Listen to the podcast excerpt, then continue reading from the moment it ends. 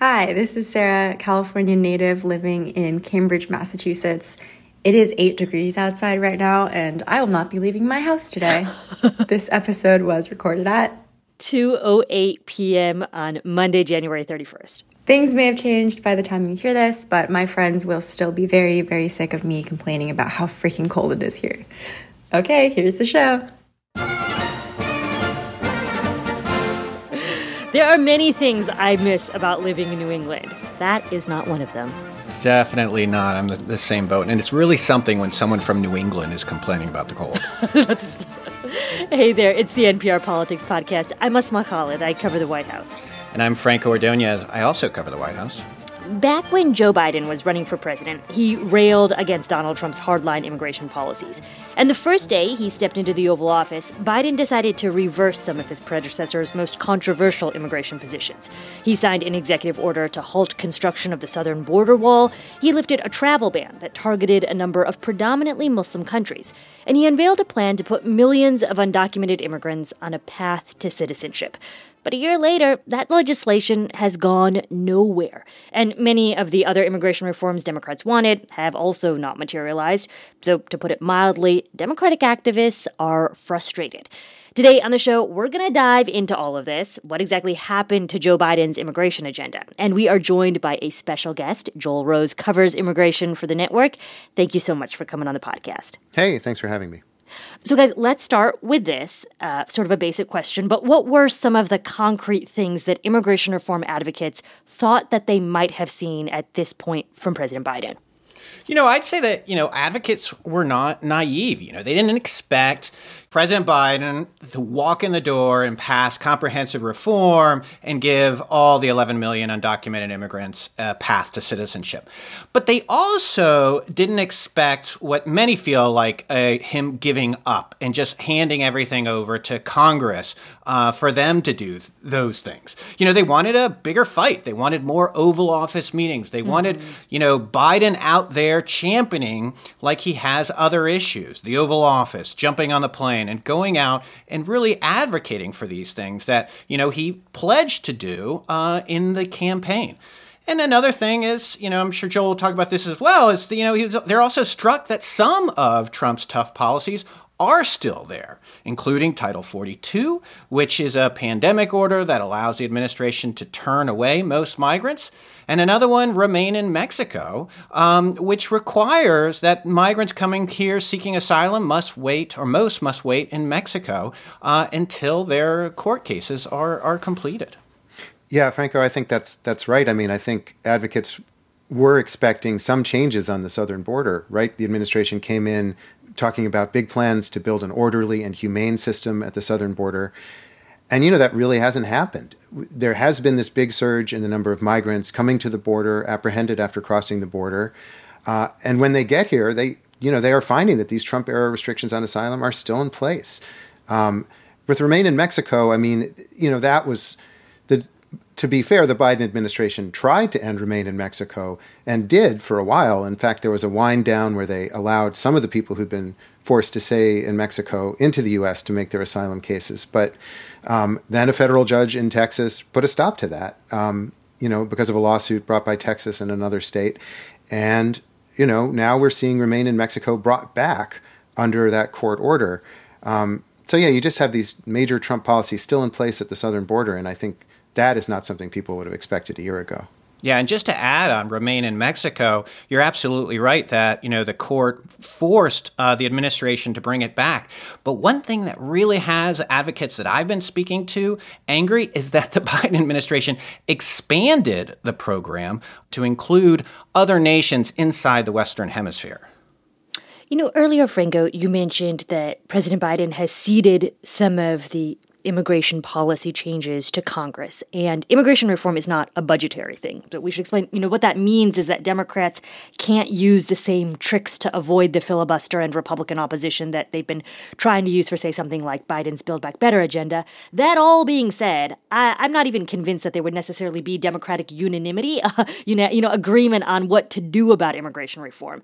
But I, I guess my question is, even if this has all hit a wall in Congress, isn't some of this technically within the, the sphere of what the executive branch could do. That's a really, really tough issue. Certainly, the advocates want the administration to push more on that for Biden to use his executive powers.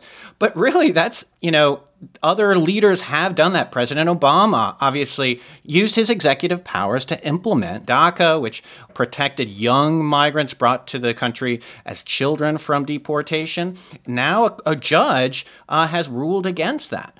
Um, anything that uh, the administration, the Biden administration, would try to do by executive action, you can rest assured that Republican attorney generals in Texas and other states um, are going to uh, file court papers on. And we've seen that already.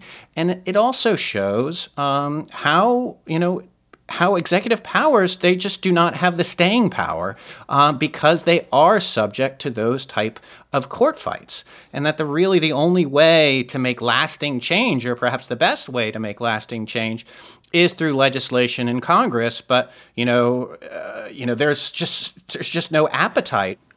It's true that there are limits to the executive branch's power on immigration but you know some of these things pretty clearly are within the Biden administration's power, and and immigrant advocates are disappointed with with even some of the things that they that they have done through their own ex- executive powers. Like, for example, um, one of the biggest victories that the Biden administration would point to on immigration in, in the first year uh, are these new priorities for immigration enforcement. And these are essentially detailed rules for who immigration authorities can arrest and deport. Uh, and the administration has, has really shifted those rules to focus much more tightly on threats to public safety and on national security. And that is a big deal, that, uh, you know, a big shift from uh, the previous administration.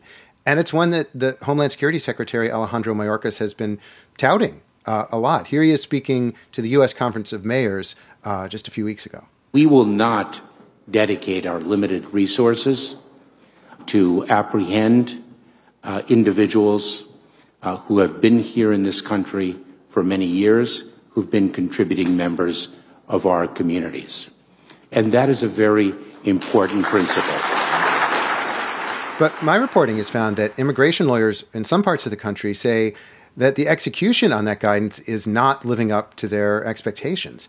ICE arrests are way down, I should say, and detention numbers are relatively low, but Immigration lawyers were hoping for more. Many are hoping to get what is known as prosecutorial discretion for immigrants who are already in removal proceedings, uh, essentially asking the government to drop these deportation cases or put them on hold. And immigration lawyers say that is not happening, at least not on the scale that they were expecting. And, you know, so some of them see this as one more broken promise on immigration by the Biden administration. Franco, what are you hearing from activists that you speak with? Um, how are they grading the administration so far?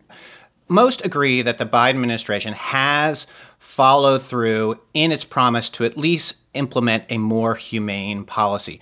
They're very pleased that construction of the wall has ended. They're pleased uh, that the travel ban for you know those Muslim majority countries um, was lifted, and they're very pleased that the rhetoric uh, of the Trump administration has been toned down.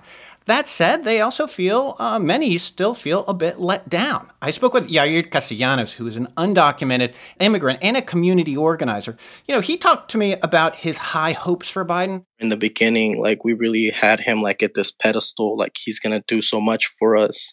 And then just little things like no, no reform coming out, nothing being pushed, no, uh, no little steps like the license or the permits, no, uh, anything really I mean, you can just hear like it's a big feeling of being let down. And the feelings really range. I mean, he feels, you know, let down. Some advocacy groups feel, frankly, used. I uh, spoke with the executive director of one group who was, you know, really angry and, and argued that Democrats need to stop thinking of young people like them as basically an ATM for votes that they can mm-hmm. cash in without having to work for it. All right, well, we are going to talk a lot more about the politics of immigration policy in a moment, but first, we're going to take a quick break. And we're back. And Franco, you just traveled last week with Vice President Kamala Harris to Honduras. That's one of the countries in Central America that's at the heart of this administration's hope to prevent people from migrating to the United States in the first place. So, explain to us what she was doing there and what this administration's thinking is. Yeah, the vice president was in Honduras to attend the inauguration of Xiomara Castro. She's the country's first female president. And she's someone that is saying all the kinds of things that the Biden administration wants to hear about fighting corruption, about boosting the economy, helping education, improving public health. Um, so for the for the Biden administration, uh, this is they see this as a real opportunity to mm-hmm. kind of work on this these issues with someone who at least is saying the things that they want to hear and, and, and sounding like they really want to work on these issues because the other two countries in uh, that region have kind of been turning a little bit more to the authoritarian side. Um, but uh, you know, I will say that you know Honduras is, has its own set of problems, some big ones. So this is kind of risky for the administration. I mean, they're putting some credibility on the line, working with the government uh, when you know there's real questions whether you know Xiomara Castro, as good as the intentions are, uh, whether or not she will be able to follow through or even have the means to do so. Yeah, we have just seen huge numbers um, of migrants fleeing Honduras in, in, the last year, and and uh, you know, and especially last summer when um, Border Patrol was encountering more than two hundred thousand migrants a month at the border. A large percentage of them were from Honduras. So, to me, it would make sense that the administration would be focused on on trying to intervene and trying to figure out what the root causes are there, because we just saw a huge spike last year. I have a question for both of you that I want to end on here, and that is that we saw a, a lot of changes in the way that President Biden speaks about immigration. But it sounds like what both of you are saying is that we have not seen a wholesale transformation in policy. And is that because Democrats have made a calculation that that's not a winning strategy? That's not a winning thing to do specifically as it's, you know, we're inching closer and closer to a midterm election year. Well, I will say, like, we've done some polling on this with our friends at Ipsos uh, on the question of where people rank immigration as an issue. And it consistently ranks much higher among Republican voters than it does among Democrats. And in the last polling we did with Ipsos in, back in September of last year, I just looked back, immigration was like the number three issue. It was a top issue for more than 30% of Republicans. You know, so it's, a, it's clearly a big deal to that audience. But on the other side, Democrats just don't rank immigration as a top issue. It, it has fallen out of the top 10 um, in our last round of polling uh, in terms of what Democrats consider the biggest issues facing the country. So there's just a big divide there. Mm. Yeah, I mean, I think you can see uh, you can see and hear it uh, in the president when when he talks about these issues. Now, it, the issue did not come up in the last uh, press conference, but in the press conference back in April, you'll remember that immigration was, you know, perhaps the biggest talked about issue of that press conference. And President Biden was very concerned about kind of what Joel's talking about that push from the right. He was mm. very defensive, saying that most people, most adults were being uh, sent back to their home countries. And that was through the use of Title 42. I mean, I think you could definitely hear from the president that he does feel vulnerable uh, from the right on issue. And all the, you know, political pundits and the people in the know that I speak to um, certainly feel that, you know, some of these policy decisions, there is some politics going on. And, you know, look, it's the president of the United States. It's, you know, politics that informs everything. Hmm. All right, well, let's leave it there for today. Thank you, Joel, as always, for coming on the show. We really appreciate it. Oh, you're welcome. I'm Asma Khalid. I cover the White House. And I'm Franco Ordonez. I also cover the White House. And thank you all, as always, for listening to the NPR Politics Podcast.